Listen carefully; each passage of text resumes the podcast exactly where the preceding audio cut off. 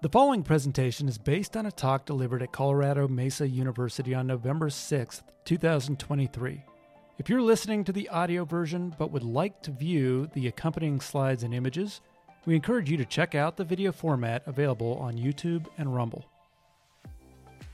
Well, I'd like to welcome everyone. Um, I'm Tycee Belcastro. I'm a licensed marriage and family therapist in Grand Junction, Colorado, in private practice. My company is Counseling with Tycee and I'm presenting today with Dr. Katrina Katen. Hello, everyone. I'm Dr. Katen. I'm a licensed psychologist, and I run a practice here in Grand Junction called Individual Matters. And I'm excited today to talk about compassion fatigue. And we'd like to begin by just asking some questions for you to hopefully ponder. Like, what comes to mind when you think of compassion fatigue? How do you think it's different from burnout? And what might the signs be of compassion fatigue? So, those are the questions that we're going to answer today. We're going to talk about exactly what is compassion fatigue and define how it is very different from burnout and also how it's alike. We're going to look at the signs of compassion fatigue as well as some of the risk factors then we'll move into preventions and solutions. And then at the end, we're going to talk a little bit in depth about boundaries and why they matter. Okay, so what is compassion fatigue? Um, there is a long definition, but I think it breaks down to um, professionals who work in environments where there's prolonged exposure to other people's trauma. And that's really the key aspect. So we're helping others, we're talking with others, we're seeing things that are happening that are traumatic and as a result, the care professional experiences secondary or vicarious trauma. So, Tycee, maybe you could talk to us a little bit about the differences now between burnout and actual compassion fatigue. Sure. So, burnout really happens when you're overworking and experiencing occupational stress. Healthcare providers, people in the caring professions, you know, they often work really long and demanding hours in hard work settings where um, you know resources might not be as needed or the systems they work within don't always work well. And there's a high level of documentation which is so needed but also uh, you know just adds to the workload and these environments can be really stressful. So the symptoms of burnout build slowly and they add to the normal life stressors that we, we all already have. They sort of bleed over into other aspects of life impacting our relationships, our physical health, and our mood. Burnout creates physical and emotional exhaustion, um, heightened feelings of pressure, and less overall life satisfaction. Burnout can happen with any profession or occupation. Kind of leads to a, a loss of motivation, disinterest, and low energy the thing about burnout is that often we can we can work with it by taking a vacation you know getting some rest receiving some new training and trying to renew or rejuvenate lost motivation. So that kind of thing can help with burnout. Compassion fatigue is slightly different. It's it's really caused as you said by the consistent exposure to the suffering of others and to caring for these people. When your system is overwhelmed by input and you feel out of control and helpless PTSD symptoms can come on suddenly, or at least appear to come on suddenly. With compassion fatigue, the symptoms of burnout are compounded with secondary traumatic stress. PTSD symptoms develop due to indirect exposure to trauma. Not dealing with this can lead to lacking empathy and sort of a robotic, detached approach to your life and your work. I worked in a crisis center for some time and I used to see this in colleagues, you know, when they would be interviewing um, a client or a patient and they would be assessing for suicide and they would literally be sitting there with their clipboard asking these questions in this very um, robotic manner. You know, are you feeling suicidal today? Um, do you have a plan? They would go through this list without really engaging the human being. And I could really see how burned out they were and how um, affected they were and the way that that was showing up in their work. That's dangerous, right? Um, I also have had experiences where I was really deeply affected by whatever I was encountering. I once interviewed a family, a mother and a father and a child that were homeless. And the child was about seven years old. And after this particular you know, interview in the crisis center, I went home really deeply affected by how depressed this child was. And I met a seven year old child that just had almost no life in him. He just wasn't, you know, there was no childlike energy about him. He was so deeply depressed. And the reality is, you know, you can't unsee what you see as a caring professional, and you can't unhear what you hear. You know, when the work you do requires high levels of empathy, which is the ability to connect, you know, with another person's experience, it, it might not be that I I feel what that person's feeling, but I, I've been there. I know what it's like to feel scared or sad or depressed. So I can connect with them around that pain, even if I'm not feeling that pain myself. I know what it's like. So being empathetic people, you know, we can't help but be impacted by the suffering of others. It's part of what makes us good at our work that we're giving, caring, helpful people. Empathy is essential in all of the helping professions. It's a little different than sympathy, which is really taking on the feelings of other people. And I know you're going to get to that a little bit later, Katrina. Um, so, compassion fatigue can lead to really significant depression, anxiety, hypervigilance, like intrusive thoughts, nightmares, feelings of numbness and desensitization, a sense of isolation from others who have not had your experiences, um, tearfulness, and just having nothing left to give Compassion fatigue leads to a pervasive experience of powerlessness and, a loss of hope. Some of the warning signs could include abusing substances or, or some other unhealthy coping strategy or addiction, feelings of anger, depression, irritability, anxiety, hopelessness, despair, and just feeling kind of gray, like life doesn't have much satisfaction. Another uh, warning sign could be chronic lateness, um, a diminished sense of personal accomplishment, physical and emotional exhaustion, headaches, gastrointestinal issues, high expectations or perfectionism, which I see a lot of in the med- in the medical community, hypertension, inability to maintain a healthy balance of empathy and object- objectivity, low self-esteem, workaholism, sexual dysfunction, and personal relationship distress. So, as you can see, it's highly impactful.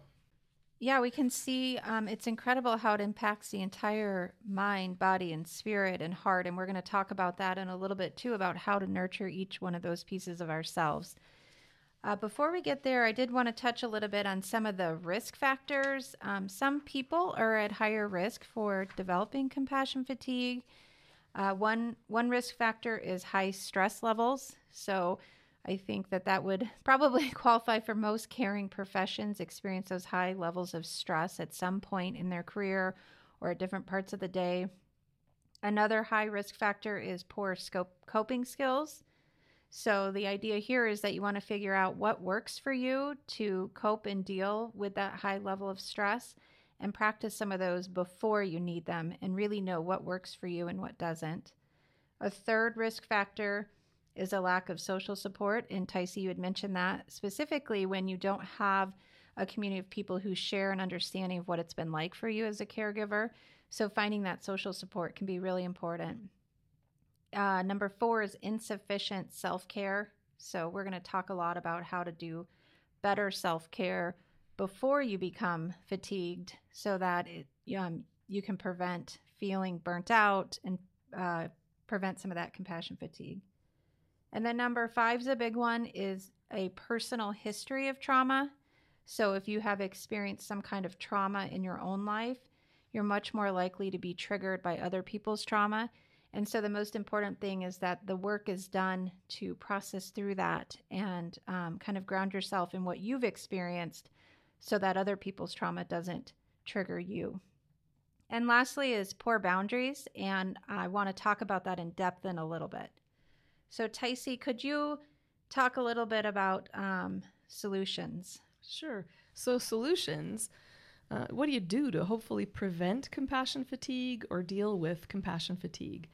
Just as the symptoms impact your whole being, the solutions include and, and encompass your whole being as well. So, mind, body, spirit, and heart. In this presentation, we're going to touch on each of these areas, but spend a little bit more time on the heart or emotional self. Think Katrina's going to talk a little bit about physical aspect. So let's start with the physical part of ourselves, um, which we're defining here as kind of the life force and the vitality of our bodies. And I think everyone can probably agree that um, exercise is healthy, sleep, good sleep hygiene, a healthy diet, um, all of those things are really important. Getting sunlight, all of those things can help us have a good, healthy physical body. The point I want to make here is that um, thinking about it in a little bit of a reverse, in that perhaps the lack of good physical habits might actually be a signal or a sign of an underlying emotional struggle or emotional issues. I think too often we tend to blame when there's a lack of good habit as if it's somehow a lack of self discipline. But often, when I'm working with clients and I hear that there's poor sleep or poor diet or um, using substances, it's often that there's something else going on underneath. And so, looking at it as a signal can really help address the issue without blaming or talking about it being just change the habit and change your life. You've really got to figure out what's going on underneath. Makes so much sense to me. And then the mind, or the mental part of us, this is the thinking part of us. Our thinking processes can become dispersed, unclear, untamed, undisciplined, and scattered in times of prolonged stress. So it's important to include activities in your daily routine that help you to train your brain to stay focused. Our thoughts reflect our conscious and unconscious beliefs and programming. This programming underlies behavioral choices and impacts how we feel. Unconscious patterns of behavior can emerge in times of high stress. I mean, they can really emerge at any time, but certainly you are more inclined toward reactive, autopilot behavior in times of high stress. So, becoming self aware is essential. Cognitive behavioral therapy is one excellent way to become aware of and, and to challenge faulty thinking and beliefs that no longer serve us. Some other measures to take to develop mental clarity and discipline are education and learning, reading, meditation and mindfulness practices, learning to center yourself in the midst of a crisis without practicing denial or disassociation, cognitive behavioral therapy, morning pages like mind dump journal practices, um, positive reinforcement, learning to celebrate the small steps toward our goals and achievements, um, developing core routines, planning ahead, organizational strategy, money management, martial arts training, workshops and trainings, YouTube, Facebook groups, TED Talks. You get the picture. um, anything that helps to train your brain so that it can focus in times of difficulty. And Katrina is going to talk a little bit about spirit. Okay, so spirit is our third area of focus here for solutions, and probably my favorite because it really gets us connected back to our why and back to our meaning. And I, I love asking people about uh, what is your story? What was the moment when you realized you wanted to be a nurse, a therapist, a doctor, a caregiver? And so the solution here is really to connect with that, not just when you're down and out, but all the time reconnecting with why do I do what I do? What is the bigger meaning? How do we celebrate that bigger meaning? How can we connect with other people in a way to serve something greater than ourselves that connects with that meaning for ourselves and who we're serving? And there's lots of ways to do this. Um, you can do it through your spiritual practice, um, connecting with your religious groups, connecting to your significant others and your coworkers. Uh, meditation is a really good way to Remind yourself of why you do what you do and connecting with that higher meaning for yourself. Getting in nature, connecting with art, prayer. Uh, it just really is about finding that joy, that play, that childlike connection with what really matters. And now let's move on to um, the heart, where we're going to talk about emotions and then move into boundaries and the importance of boundaries. So, emotion is just energy, and it's a vitally important part of us. There's really so much to say and to learn about this part of us, but today I want to focus on what and you know what it is and why it's important to the discussion of compassion fatigue. So, emotion is just energy that exists within all of us. We're not in control of this energy, it just comes up spontaneously. However, we're in control of how we direct it, how we react or respond to it, and how we channel it into behavior. So, emotion is the energy that connects us to other people. This vital, connecting energy gives life poignancy, color, and meaning. It makes empathy possible. Like we have to first feel empathy in order to demonstrate it behaviorally. In order to be vital and healthy, we want to be in touch with the depths of our emotions and know how to use them in our lives to have connection with others and deep self understanding. And as I mentioned, it's essential to empathizing.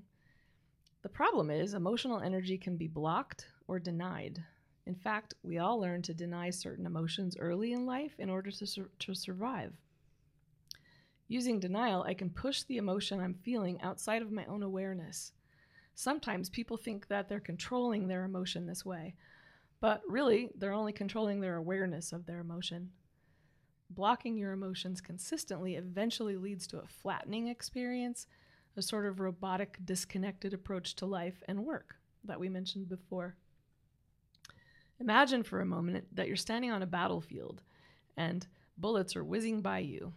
In a high stress survival situation, you don't have time to feel, and our brains are not wired toward feeling about the experience you're in during a survival moment. You have to push that energy away. You have to push it underground and outside of your awareness in order to survive. Being in healthcare, you often may be exposed to situations like these where life and death survival issues are happening in real time. If someone is bleeding, you have to stop the bleeding. You don't have time to feel about that situation. Or when the demands of your work require that you be on at all times, going from one suffering patient to another, it's easy to disconnect from how you feel and what's happening for you. But what happens to emotional energy that you've blocked in this way? It's just energy, so it didn't go anywhere. It's a little like pushing a beach ball underwater. At some point, that ball is going to come up again somewhere. Maybe it'll come out in behavior toward others or in physical symptoms like stomach pain or in symptoms we're talking about today of burnout and secondary trauma. So I can't say with enough emphasis how important it is to learn to become emotionally aware and learn to successfully process and deal with your emotions. This is key to being a healthy human, but it's also key to being a healthy and great healthcare professional. And therapy is really where you learn this. So, some things you might consider to get ahead of compassion fatigue or burnout are a consistent individual therapy practice, group therapy, which is wonderful like uh, for debriefing opportunities for people who are um, have these symptoms and are struggling here. And debr- debriefing opportunities really are a place where you get to connect with other people who understand what you're going through, and um, developing healthy and supportive friendships and relationships. Uh, learning to create emotional safety within yourself and for others, learning healthy relationship skills, identifying your true values and learning to align your behavior with those values, developing a good journal practice for the purpose of emotional exploration, reading about emotional health, learning to identify and deal with your personal issues, which we all have, offering support and nurturance, to others, caring about and caring about others without taking on responsibility for others is a key factor here in compassion fatigue and for becoming a healthy person in a relationship. Like learning to identify and understand healthy limits of responsibility and set appropriate limits and boundaries, which is the perfect opportunity here or segue for Katrina to talk about boundaries. Yes, boundaries. I don't think we can talk about relationships. We cannot talk about caring professions, and we certainly cannot talk about compassion fatigue without talking about boundaries. Tyce, I think you would agree this could be an entire podcast or maybe several um, so we just wanted to touch on it here a little bit and get you thinking about how boundaries in your own life affect your own health. So when I think about boundaries, I think about where somebody leaves off and another person begins. And we can look at this on a continuum from what's called rigid boundaries. So this is where there's lots of walls up and there's a lot of distance emotionally between two people. On the other end of the continuum is enmeshed boundaries. And so this is where it's really difficult to tell where someone leaves off and another person begins. And both of these ends of the continuum can be very unhealthy. Certainly, every relationship has a different set of boundaries, and that healthy set point would be different for each one. You obviously have a very different um, boundary with your spouse than you do, say, your boss or a coworker. Um, but nonetheless, too enmeshed or too rigid can be very unhealthy.